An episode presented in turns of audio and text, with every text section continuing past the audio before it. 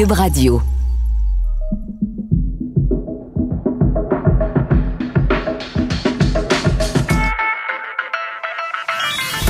Entrepreneurs d'ici, c'est une série balado mettant en vedette des gens d'affaires du Québec qui racontent leur expérience du avant, pendant et après la crise économique de la COVID-19. Amélie Morancy, directrice générale du Crew Collectif Café. C'est un café de troisième vague, c'est un espace de coworking également, c'est aussi une salle où se déroule un grand nombre d'événements. Aujourd'hui, on découvre les entrepreneurs du Crew Collective Café à Montréal. Je suis Myriam Lefebvre et dans cet épisode, je discute avec Amélie Morancy, directrice générale du Crew Collective Café. Avant d'aborder toute la question de la COVID-19, je veux qu'on recule ensemble un peu plus loin pour permettre aux auditeurs de bien comprendre ce que c'est que le Crew Collective Café. Donc d'abord, comment mhm. c'est parti ce projet-là? Euh, le Crew Collective Café a été créé en 2016. Euh, dans le fond, c'est euh, les locaux de l'ancienne Banque Royale, euh, le siège social qui était là.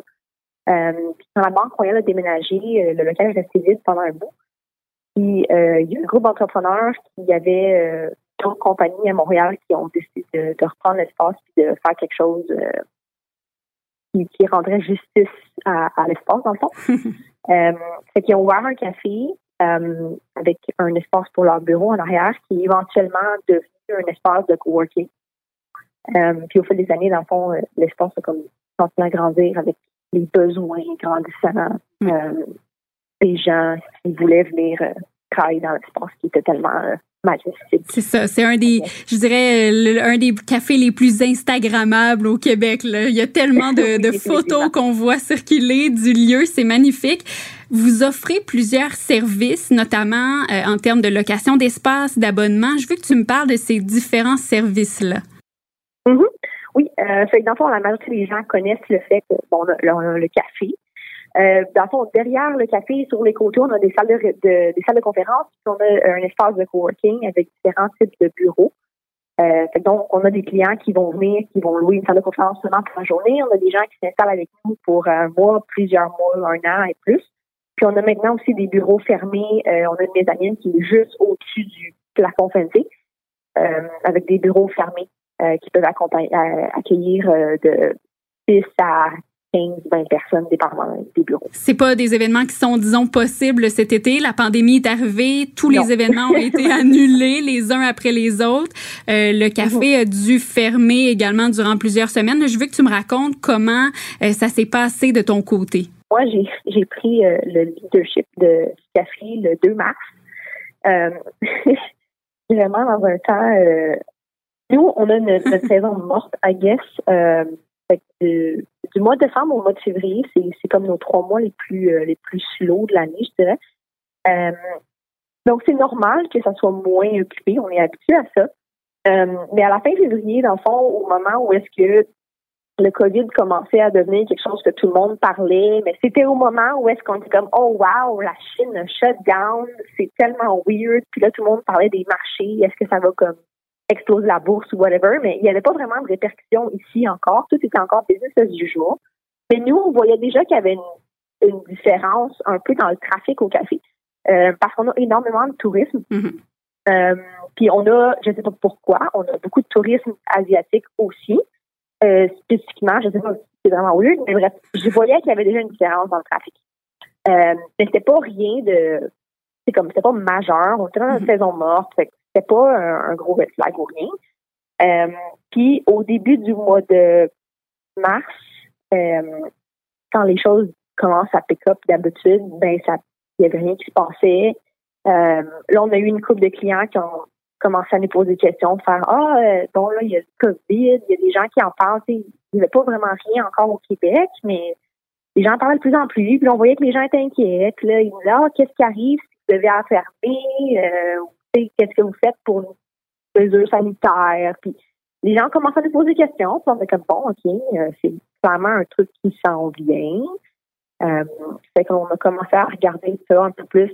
C'est la situation plus près. Euh, on a rajouté des chiffres de nettoyage. On a commencé à essayer de faire des efforts pour que les gens aussi se sentent plus en sécurité dans nos espaces. Euh, fait que là, à ce moment-là, euh, tu sais, c'était comme un stress, mais c'était encore très inconnu. On savait pas vraiment qu'est-ce qui se passait, comment qu'on allait le gérer. Euh, puis un lundi matin, euh, je me souviens plus de la date spécifique, c'était comme la deuxième semaine du mois de mars, je pense. Je suis rentrée au café. J'avais deux clients sur le plancher, puis huit employés. Euh, là, j'ai fait Ah, OK, qu'est-ce qui arrive? Euh, c'est vraiment weird. Puis là, on s'est rendu au point, il y a des employés qui commencent à me dire ben, je suis pas malade de travailler, j'ai peur. c'est avant que le gouvernement annonce la fermeture de tout.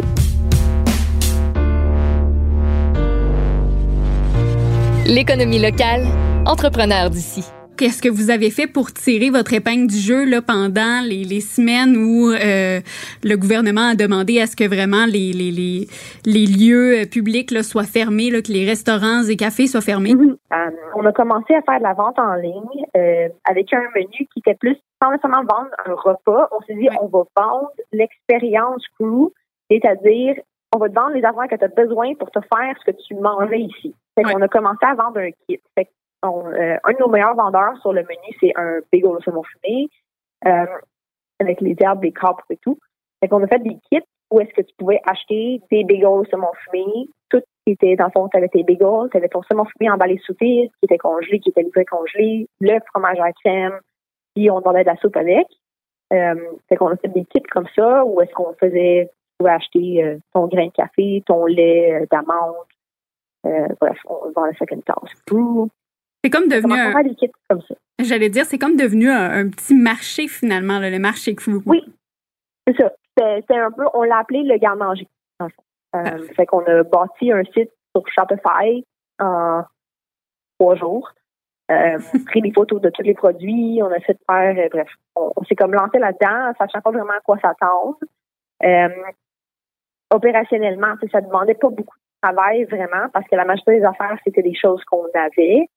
Euh, fait qu'il fallait juste que je fasse rentrer quelqu'un pour faire de la soupe. Et on a acheté des contenants pour emballer notre soupe et la vendre. Euh, fait qu'on a commencé à faire ça. On a fait ça pendant une couple de semaines. Pendant ce temps-là, on regardait pour voir c'était quoi nos alternatives pour faire un menu qui fonctionnerait mieux euh, pour faire de la vente en ligne, qui allait voyager mieux. Au mois d'avril, on a décidé qu'on allait réouvrir parce que là, j'ai réalisé qu'on était considéré essentiel de toute façon, fait qu'on avait le droit d'ouvrir. On l'avait juste pas fait parce qu'on n'avait pas vraiment de le centre-ville est mort. Euh, il n'y avait personne qui allait dans le centre-ville parce que les tours à bureau étaient toutes vides. Et à un moment donné, j'ai commencé à, remarquer quand j'allais au crew pour préparer les commandes en ligne qu'il y avait de plus en plus de gens, puis que des fois, j'étais même pas dans le trafic pour descendre dans le centre-ville. Tranquillement, pas vite, le, trafic a repris, c'est bon signe. J'étais tellement contente d'être dans le trafic, c'était tellement étrange.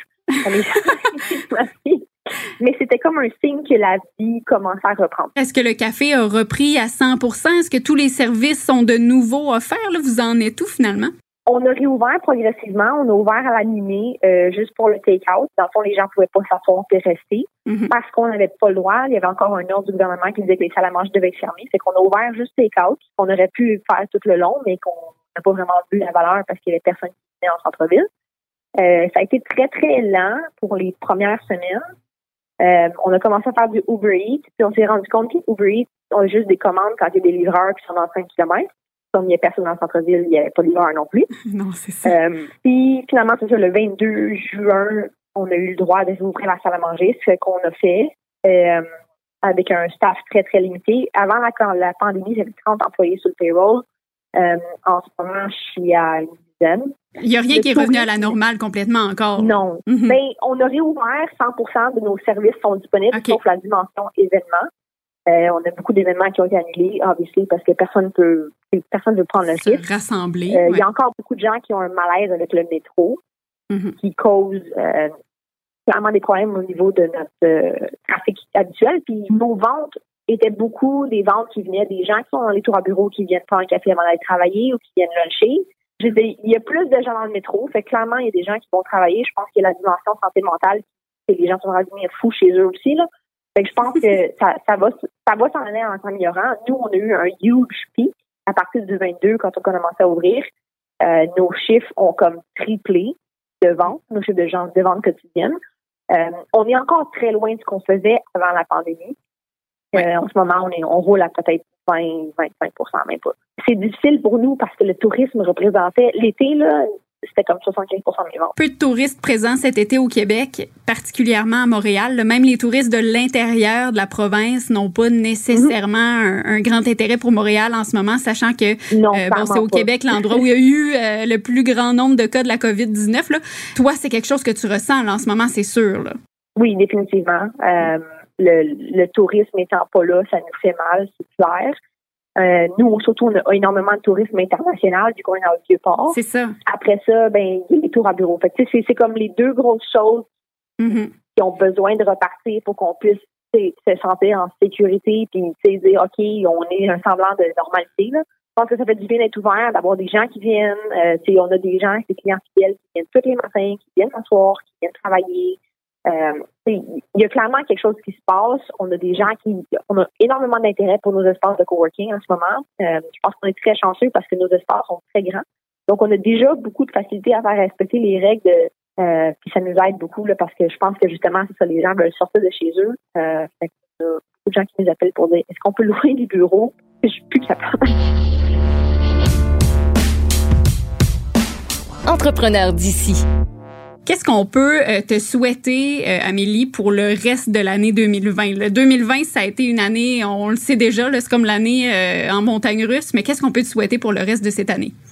je sais pas de deuxième vague. honnêtement, je suis vraiment agréablement surprise. tu sais, les, règles qui ont été mises en, en, place la semaine passée par rapport au port du masque, moi, je pensais qu'on allait avoir à faire la police vraiment plus que, la réalité en ce moment. Les gens sont vraiment respectueux des règles, euh, puis ça nous aide beaucoup, honnêtement. Fait que ça, j'apprécie énormément. Je pense que je pense que ce qui est important, c'est que les gens comprennent que, tu sais, oui, c'est c'est gossant d'avoir à mettre un masque, mais ça change tellement. Je pense que c'est important que les gens continuent à sortir, puis que les gens continuent à aller dans les commerces.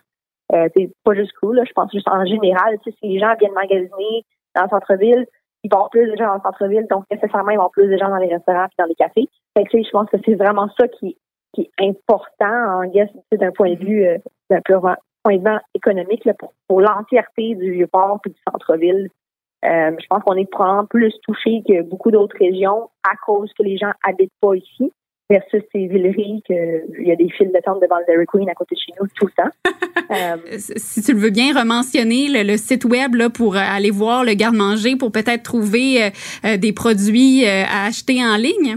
Oui, ben, c'est crewcollectivecafé.com.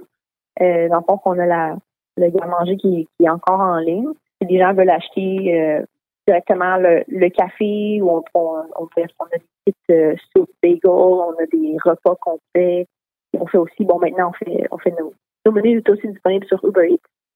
Euh, et on fait la commande à emporter aussi. Là, fait que les gens peuvent commander directement sur notre site et venir ramasser la commande euh, sans avoir à attendre en ligne. C'est ça qui est disponible aussi. Puis on fait des euh, on essaie des nouvelles affaires. On, profite, on profite de la pandémie pour, euh, pour tester des nouveaux items sur le menu nouvelles pâtisseries, nouvelles recettes et compagnie. Il va falloir venir les essayer finalement. Exactement. bon, ben, un gros merci pour ta présence dans cet épisode. La meilleure des chances pour la suite. Merci beaucoup. C'était Amélie Morancy, directrice générale du Crew Collective Café. Merci beaucoup. Merci. En espérant que cet épisode vous a incité à acheter au Québec et à encourager les entrepreneurs d'ici, si vous avez aimé cet épisode, partagez-le et donnez-nous 5 étoiles. Merci à Maxime Lacasse à la production et au montage. À l'animation et à la recherche, c'était Myriam Lefebvre. Entrepreneur d'ici est une production de Cube Radio et Porte-Monnaie.